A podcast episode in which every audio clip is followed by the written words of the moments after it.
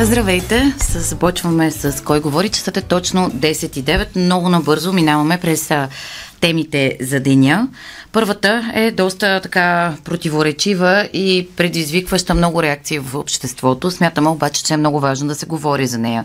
Случая с а, а, предполагаеми извършен грабеж, полицейска гонка и стрелба, в която загина 18 годишен мъж от полицейски куршум. Какво знаем и какво казва законът в такива случаи? Събеседник в студио ни е Николай Хаджигенов, адвокат. Здравейте. Здравейте. А, после ще си говорим с а, Весела Чернева от Европейския съвет за външни отношения за пътя на България към Шенген, както и за пътищата пред а, Европа.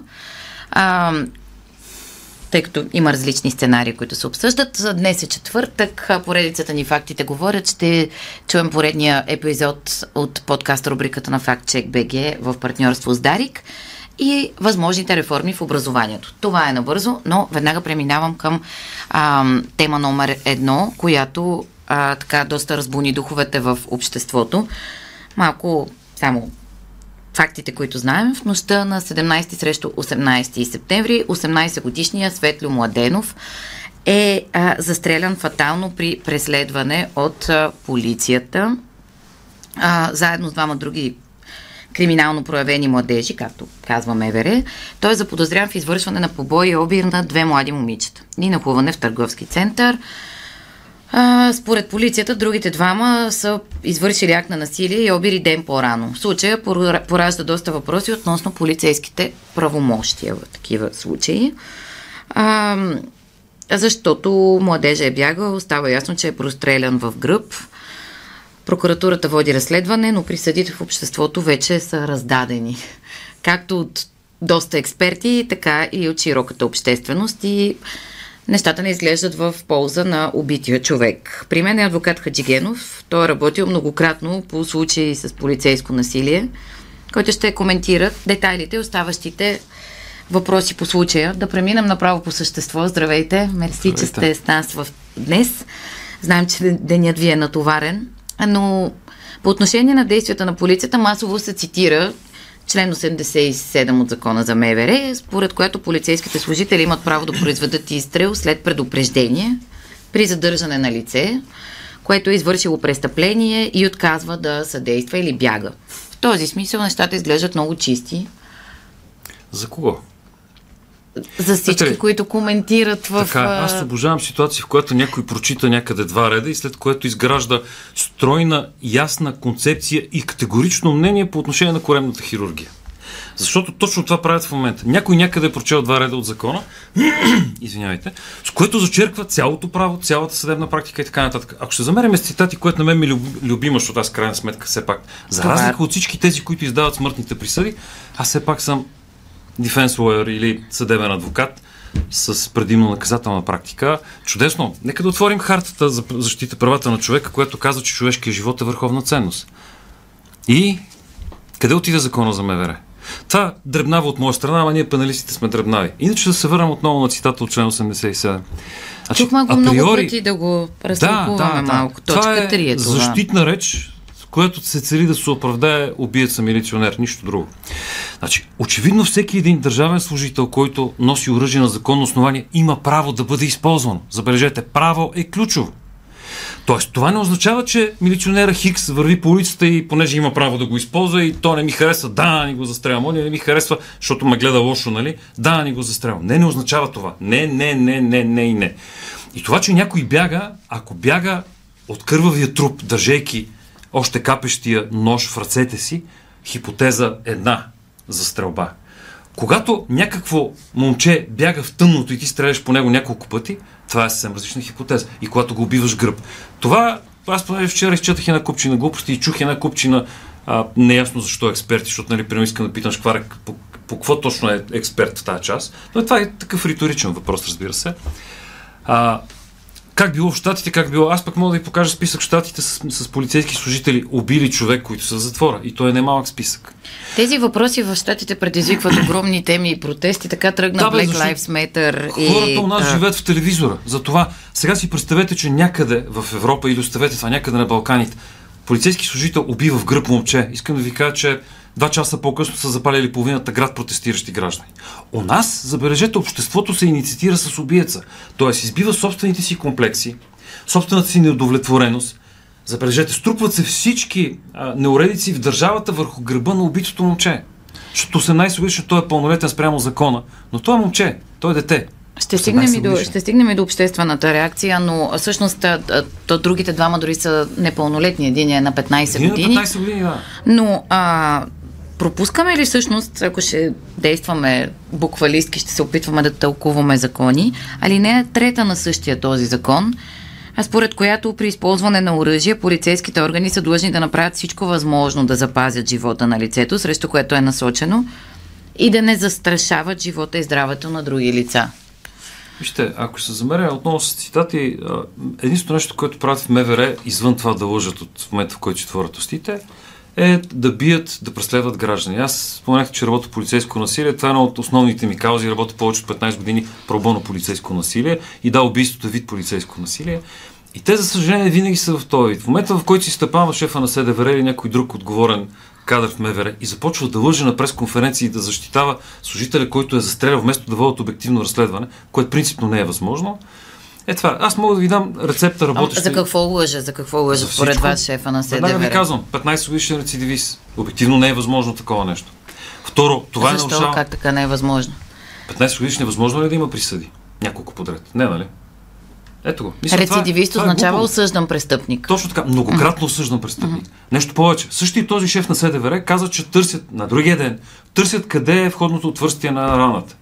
Мисля, тия хора наистина смятат, че нашето интелектуално ниво на публиката и на тия, които сме ангажирани в наказателната материя, е като тяхното, което не е вярно. То даже, честно казано, обективно не е възможно. Знаете ли, а, у нас на тялото на правосъдната система, освен МВР, има един друг тумор, той не е много голям и грам не е известен, нарича се военна прокуратура. Не напразно казвам, че е тумор, защото той е един тумор на практика, който трябва да бъде премахнат. Но, когато при последната голяма реформа на НПК бяха извадени делата на МВР от военна прокуратура от този дребен тумор.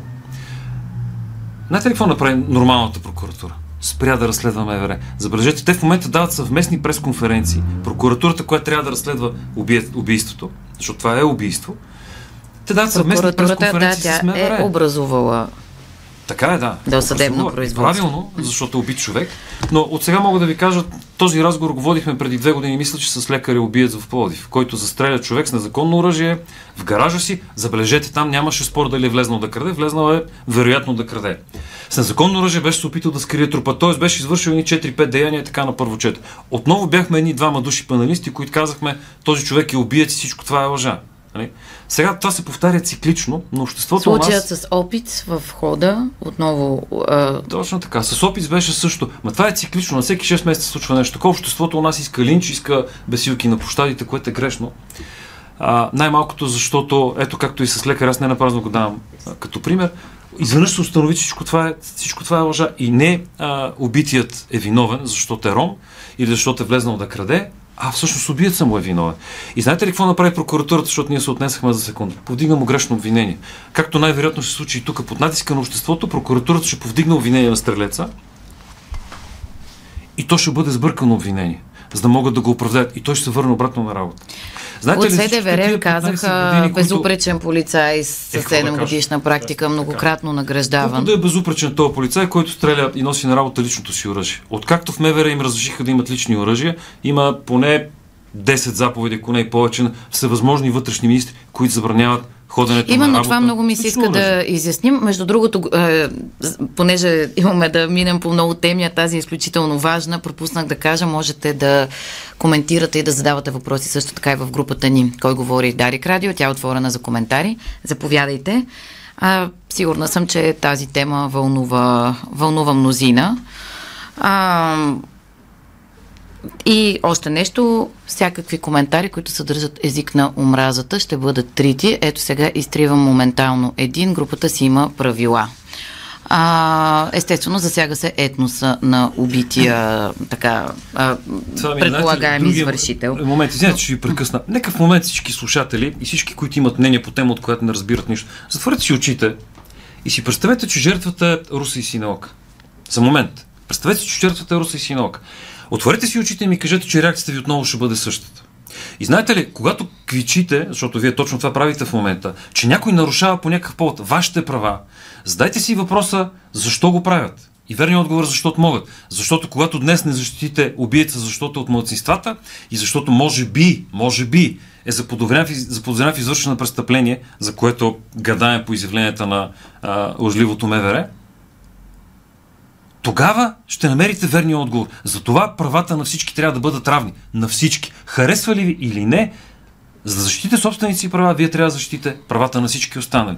Именно заради това съществуват правозащитници. За съжаление, ние сме твърде малко, които го правим и разбираме, че всъщност от защитата на тези права зависят вашите собствени права.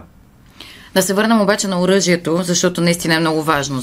Вече излязоха доста данни а, че и твърдения, че полицай е стрелял с а, лично оръжие. Другото било паднало в рамките на преследването. Има ли право а, полицейски служител да използва личното си оръжие в такава ситуация? А, това е спорен въпрос. Не. Не е спорен въпрос. Спорен въпрос е в МВР. Но, както вече казах, има сигурно безброй заповеди на безброй вътрешни министри, откакто служителите на МВР имат право да имат лично оръжие, които им забраняват да ходят на работа с личното оръжие. Именно поради тази причина. Личното оръжие е дадено единствено и само за самоохрана, за служебни цели има служебно оръжие. Това са правилата. А тия хуморески, които разказват как носила три пищова, пък един е паднал при преследване, тя затова извадила личност, защото била застрашена. Ма чакайте, то не е жена, нали? Е мъж в крайна сметка. Ние чухме и няколко така пъти. Май в крайна okay, сметка. Се. Да приемем тогава, че той е безполов за сега милиционер, защото не е ясно. Убиеца кой е точно. А, и това е правилно принципно, не знаеме кой е. Окей, нека да остане така. Просто неща. се завъртяха няколко така, версии. Оставяме на страна. Крайна сметка май не е от законността, законността оставяме на страна, тя е ясна. Тоест, стрелбата с лично оръжие по време на работа е незаконна. Второ, всеки един, който е носил някога едно кило желязо на кръста си, дори не е нужда да пистолет, повече от 2 часа е наясно, че това е, меко казано, некомфортно. А сега служете още едно желязо. Служете по два пълнително на всеки. Служете белезници, палки, фенерчета, сълзотворен газ и още нещо. Нали? И ще установите, че всъщност това е хумореска. И пак завършваме с там, откъдето почнахме. Носенето на лично оръжие по време на работа е изрично забранено. И незаконно съобразно. Точно. Сега обаче, ето и тук наш потребител казва, госта ви е в голяма грешка, българското общество е твърдо зад полицая, защитил законността.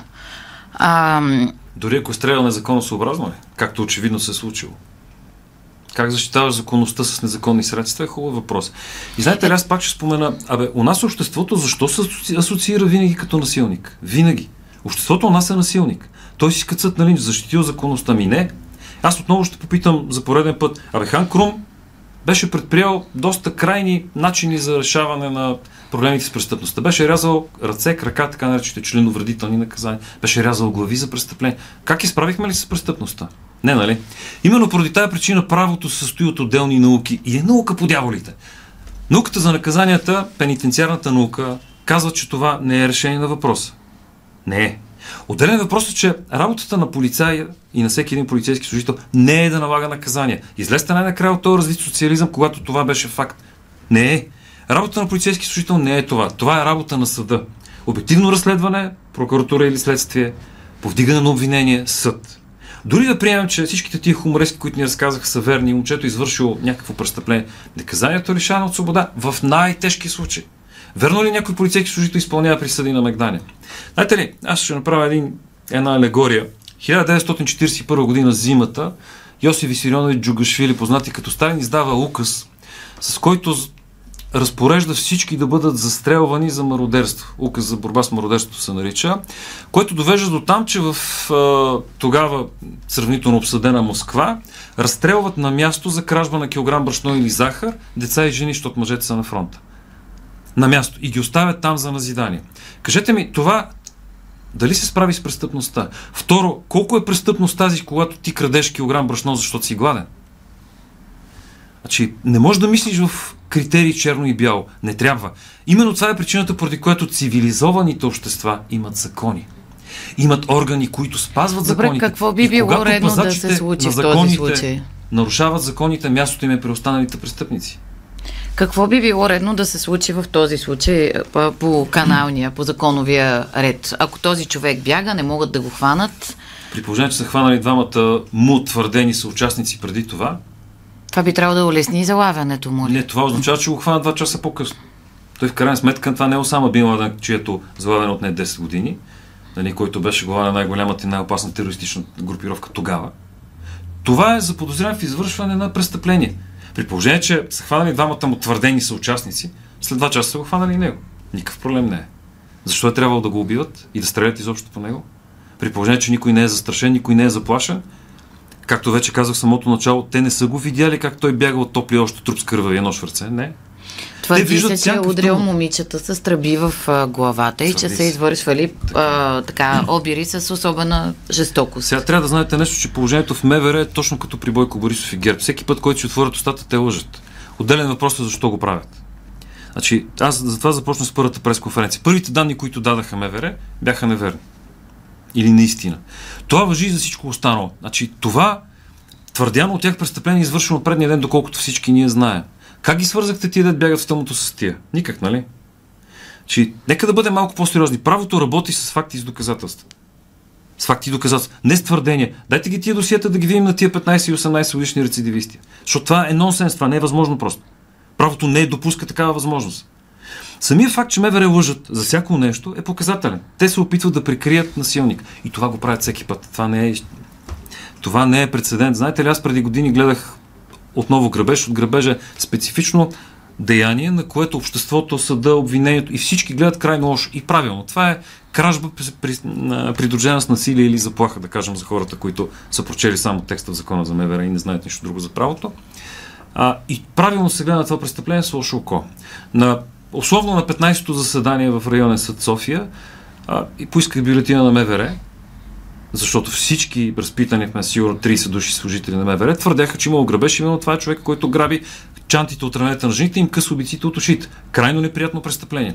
Знаете ли, в същия този ден се оказа, че бюлетина на МВР в един изключително криминогенен район на София такива грабежи не са извършвани изобщо.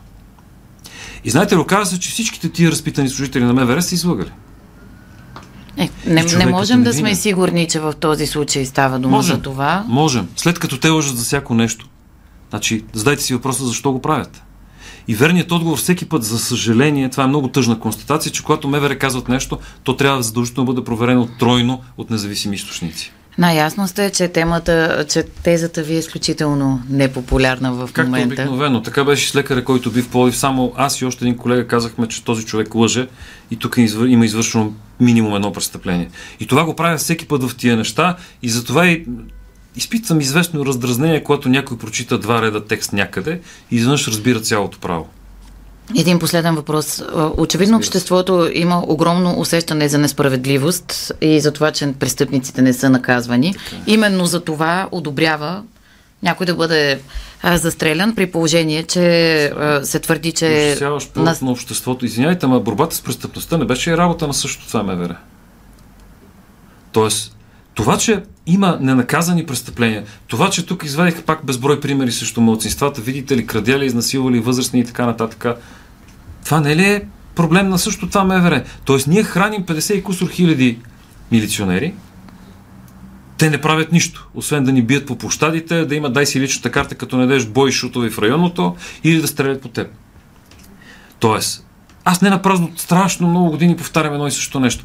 Реформата в МВР трябва да изглежда последния начин. Ликвидираме МВР в този му вид и го изграждаме наново, по нов начин, с нови правила, с нови хора. Това въжи и за прокуратурата, и за следствието. Защото в противен случай престъпността ще избоява, а вие ще се радвате на убийството на нечия дете. Или на някой човек, който може би е невинен, може би не, но това вие не го знаете. Сега. Надяваме се да разберем всички факти и детайли по случая. Определено има теми, кои, като например а, оръжието а, и дали е било лично или не, които трябва, трябва да се изяснят.